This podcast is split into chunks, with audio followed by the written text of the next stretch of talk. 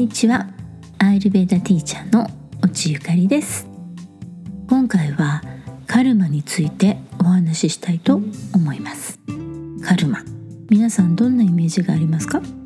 なんとなく悪いことをしてその罰が当たったって感じの良くないことに対しての報復っぽいイメージを持つ人が多いかもしれません。まあねそれもカルマとしてはあると思います。カルマっていうのは行った行為によって起こる結果のことを言うんですね。いい行いをすれば良い結果が返ってくるしそうでない場合は望んでないような結果が返ってくるわけです。そしてカルマは業とも言われています。業っていうのはあの仕事のごとって書くあっちの業ね。でこの業は体と口と心によって行われた行為。真悔の三業という3つがあるっていうふうに言われています。真悔真っていうのは体のあの身体の方のね真の字です。これを真の業信号と言います。これはね体で行う行動で起こるすべてのことを言います。苦っていうのは口のこと。体についてる口ありますよね。この口です。で口の語苦語といって言葉のことを言います。口から出た言葉によって行われたことのことを言います。そして意意っていうのは意識の意です。意の語意語と言います。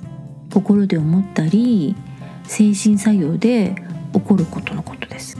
そしてこの信号苦号意号の中で一番重たいというか重要とされているのが囲碁です。これはねどうしてかっていうと体で行うことや口にしてしまったことこれらは全て最初は思ったことここから始まるからなんですね思うこといいこともそうでないこともこの心で思ったっていう行為が心の一線を越えてしまうのかそうでないのかを決めてしまうからなんですね。まあ自分を律する自立心っていうのがあるじゃないですか。これもそれにあたるわけです。良くないと思うことをやらないっていうのはやってはいけないっていうことを心が命じるからなんですね。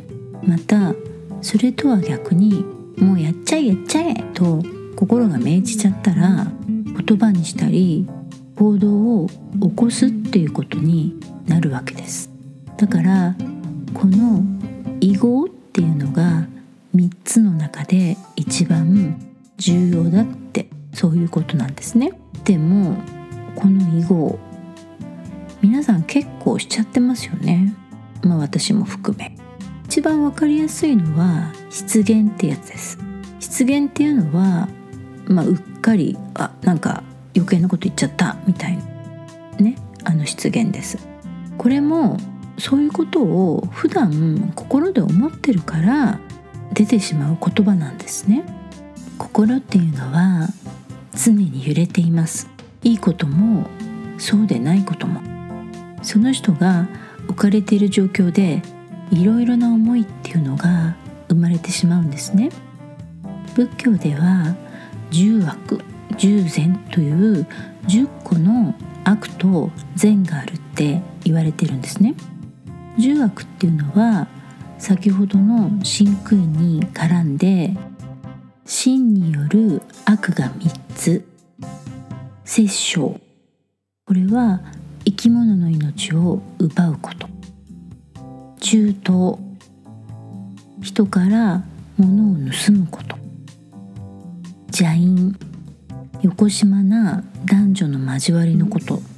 まあ平たく言えばね不倫とかです。く口まあ言葉ですね。口による悪が4つ。盲語。これは嘘をつくこと。でたらめを言うこと。季語。無意味なことや無益なことを言うこととかきれい事などを飾り立てた言葉を用いることです。他人を傷つける言葉です。陰口とか誹謗中傷とか。両舌表裏のある言葉や二枚舌を使うとか他人の中を裂くような言葉のことです。い心による悪が3つ。貪欲。これは貪欲とも言います。お金や物などさまざまなものを貪り求めること異常な欲のことを言います真意激しく怒り憎むこと邪見誤った見解のこと愚痴とも言います愚かで思い悩み物の利比がわからないことです利比っていうのは道理に合っていることとか道理から外れていること正しいことと間違っていること。無知で悲願でいる心です。そしてこの思うことの意の悪。トンジンチは三毒煩悩とも言われています。サンスクリット語では鳥ビシャって言います。鳥は三ビサは毒という意味です。そして10個の禅従前っていうのはこの重枠の頭に「ふ」っていう打ち消しの文字をつけた10個になります。だから殺生だったら不殺生盲語なら不盲語っていう風になるわけです。不殺生は殺さないこと。不中等は盗まないこと。不邪因は、まあ、犯さない、まあ、不倫をしないってことですね。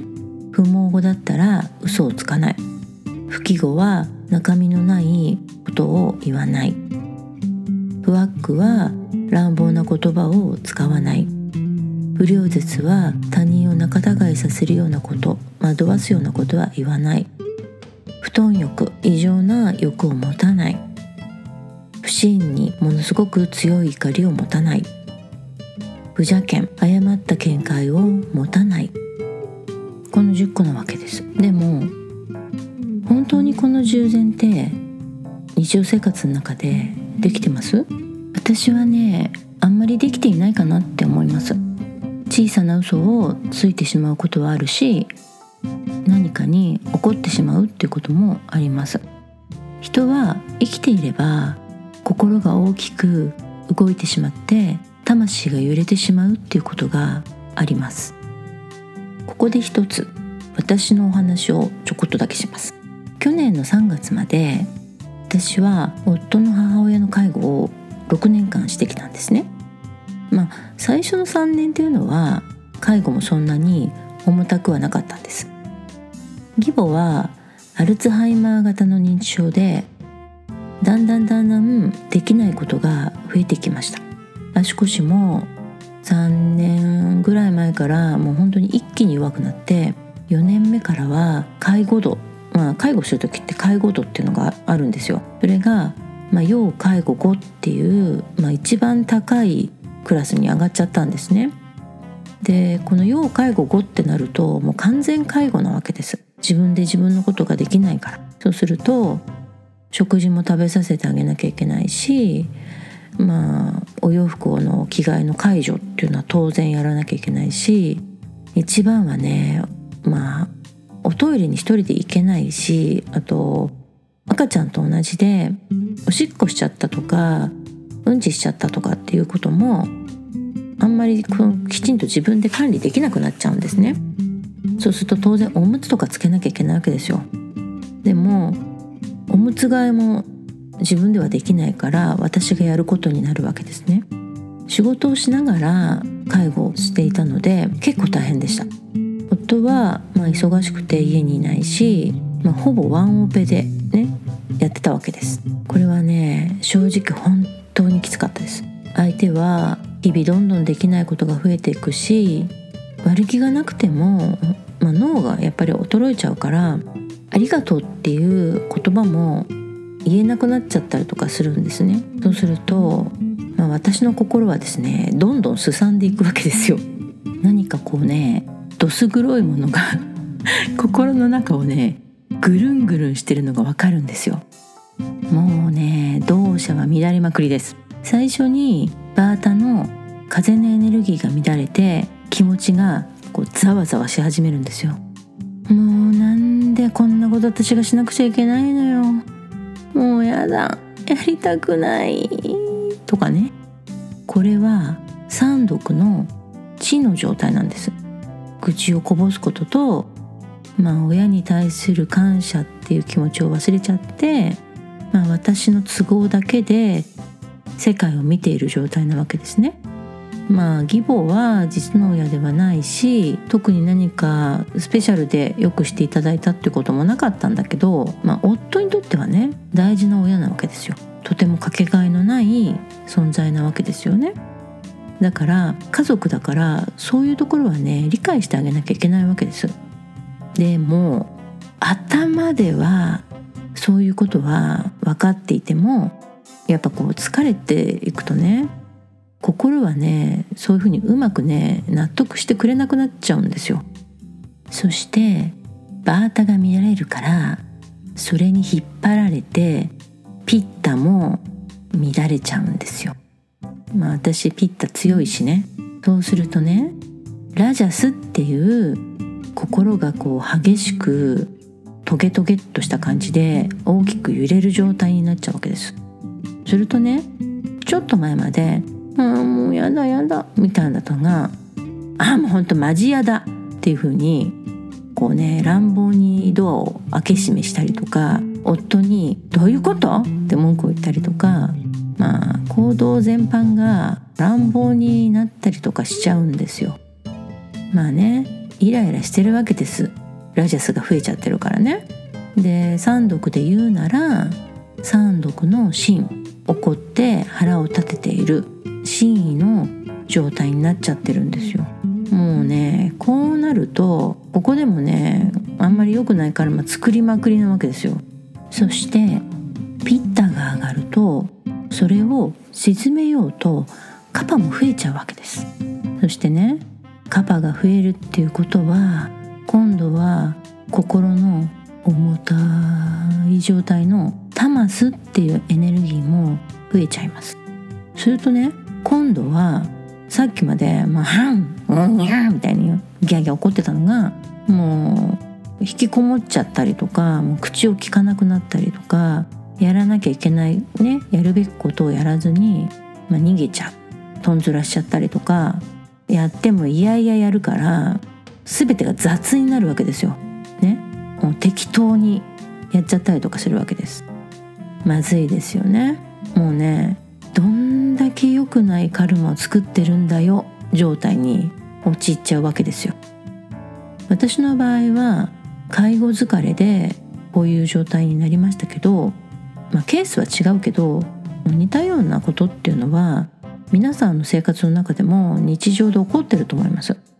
でねこういうことっていうのは全部カルマになっちゃうわけですよやるべきことをしない意地悪なことを言う最初はね私にこんなことするんだからこっちもそういう対応しちゃうしっていう風になるんですけどそういうことがね自分の心の中では本当は良くないことだっていうことが心は分かっているわけですよ。そうするとね心の隅には罪悪感とかが生まれるんですよ。なんとなく後ろめたい気持ち。そしてこれがね増えていくとストレスになってきます。何がいいとか悪いとかどちらが正しいとか間違ってるっていうそういうことではなくて自分の中に生まれる違うなとかっていう気持ちありますよね。これがこうやっぱ増えていくとだんだんこう辛くなっちゃうわけですよ。そうするとね人はストレスを抱えすぎると心の軸っていうのが弱まっちゃいます。高い知性や倫理観を持っている人でも魂が揺れてしまうようなストレスを抱えてそれがなかなか解消できないような状態に長くいると心はね越えてはいけない境界線の縁ギリギリに行っちゃうんですよ。このような場所にいる心は手放せない大きな不安助けてもらえない孤独っていうのにがんじがらめになっていて心が乱れて飢えて乾いた状態になってるんですね。飢えて乾いた状態ならそれを何かで満たしたいっていうふうに思うわけですよ。ガキに近い状態になってるわけですね。ガキっていうのは地獄に落とされた人が肌がどす黒くなって骨と皮だけのガリガリに痩せ細っているのにお腹だけ風船みたいにぷっくりと膨らませた姿の亡者のことを言います。ガキはねいつもお腹を空かせていてもう何か食べたくてしょうがないんですよ。だから食べ物があれば急いで駆け寄ってむさぼり食おうとするんですけど口に入れた途端に食べ物は火になったり針になったりまあ食べられる状態にはならないわけです。そして喉も渇いて水を飲みたいのに水を飲もうとするとそれも火になって飲めないんですね。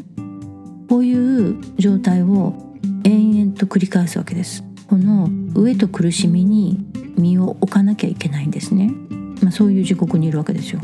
しかもねこの苦しみを500年も送るって言われてるんですよ。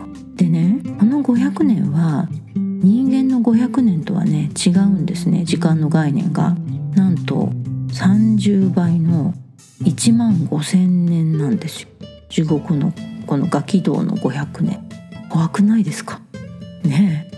私たちは現実世界で生きていますが心の状態がガキのように飢えて乾いてもがいている状態は日々の生活もこのガキのいる地獄のように延々と苦しみが続くように感じてしまうわけですそんな無限地獄みたいな状態で生きていくのは辛いですよね。ではどうしたらいいのか。というとですね。まあ、ぶっちゃけいいカルマができるような行いをしたらいいわけですよ。これがね先ほど言った10の善です。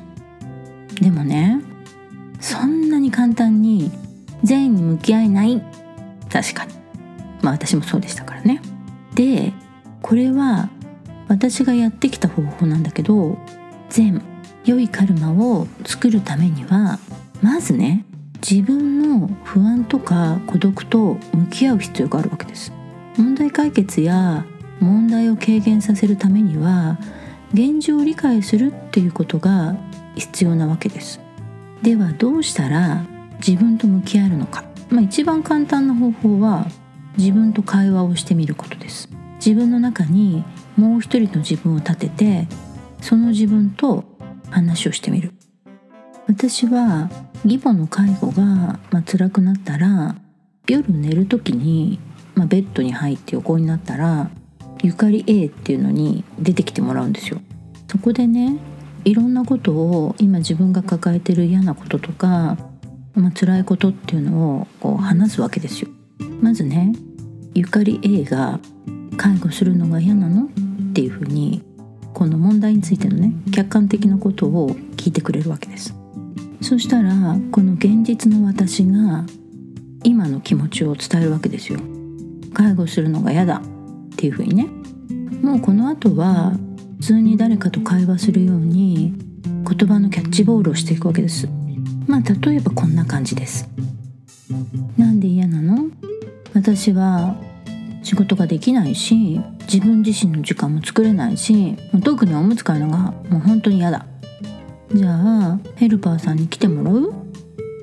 他人を家に入れるのはね嫌なんだよね。じゃあ現状のままってことだから自分でやるしかないよね。私がやらなきゃいけないのはそんなのはもう理解してるけど嫌なんだよね。どうして嫌なの？だから仕事と時間とかおむつ替えとかもうなんかもうねとにかく全部やりたくないのよ。そうなんだ。ちょっと頑張りすぎたんだね。じゃあ一つずつ考えてみようよ。どんな風に？まずは仕事と時間。仕事はやらなきゃいけないけど今までと同じペースは無理だって分かったわけだよね。うん。もうこれは確実に無理。よしよし。無理だと理解できてるね。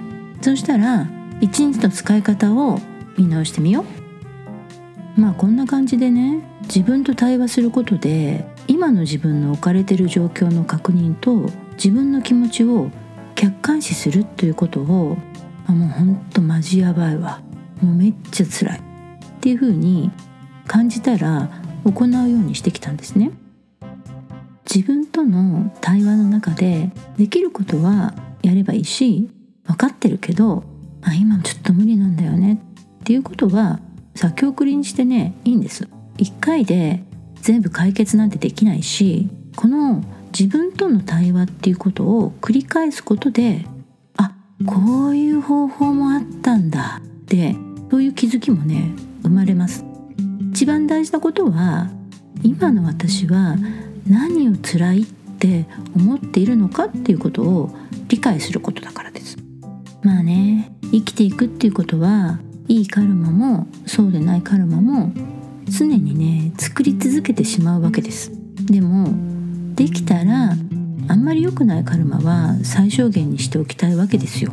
そのためにはこういった思考をして自分の世界をこう上から俯瞰で見て自分の快不快っていうものを知って自分の心の境界線の位置っていうのを知ることが大事なわけです。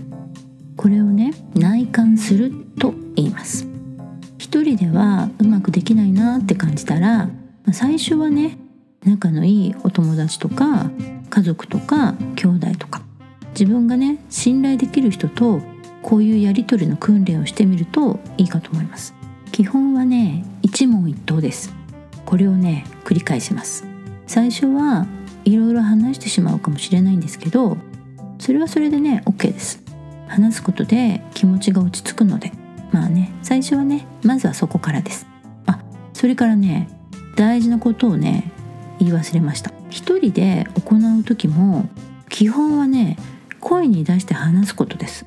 旗から見るとね変な独り言言ってるように見えるので、まあ、ちょっとヤバ系の人に見えちゃう可能性もあるのであのやる場所はねちょっと考えなきゃいけないんですけど声に出してね自分の耳で聞くっていうことがねこれねすごい大事なんですよ。なので内観するっていう時は基本一人でいられる場所でねやってください。人が多い場所とか、まあ、テレビとかラジオとか外部からのね音が多いと自分の内側にね意識が向きにくいからっていうのもあります。内観する是非ね皆さんも試してみてください。ということでカルマの話は今日はこのぐらいでおしまいです次回は感情についてお話ししようかと思います番組の感想やご質問こんなテーマを取り上げてほしいというリクエストがありましたら番組専用の LINE にメッセージいただけたらめっちゃ嬉しいです。番組専用の LINE の ID はエピソードの説明文にも書いてありますけれどもアットマーク AGR8195Y です。